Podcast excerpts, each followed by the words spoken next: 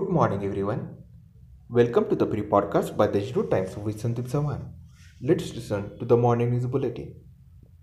The district is nearing towards self sufficiency in oxygen production. The target of producing 400 metric tons of oxygen for Nashik district has almost been achieved.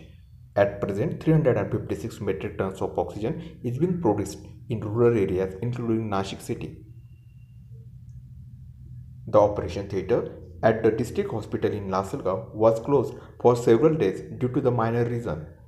District Civil Surgeon Dr. Ashok Thorat noticed the poor state of the theatre. Yesterday, Dr. Thorat himself climbed on the roof of the operation theatre and found the fault. He then instructed the officers to immediately start the operation theatre. NMC buses are running on various routes. The old Nashik Mandal of Bharatiya Janata Party has demanded to start bus service via Takali. It demanded Citylink bus service from Nimani bus stand to Nashik Road via Takali Agar will ease inconvenience of the passengers. Retreating rains lashed Nashik city and parts of the district. The heavy rains accompanied by thunderstorm and lightning lashed the city around 4 pm in times when Nashikites are experiencing the October heat.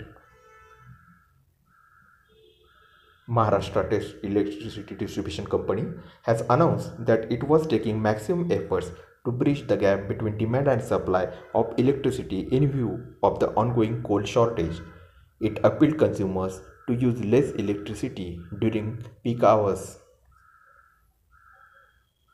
About the COVID updates, 89 new cases detected in the district, including 37 in NMC limits, while 92 patients recovered.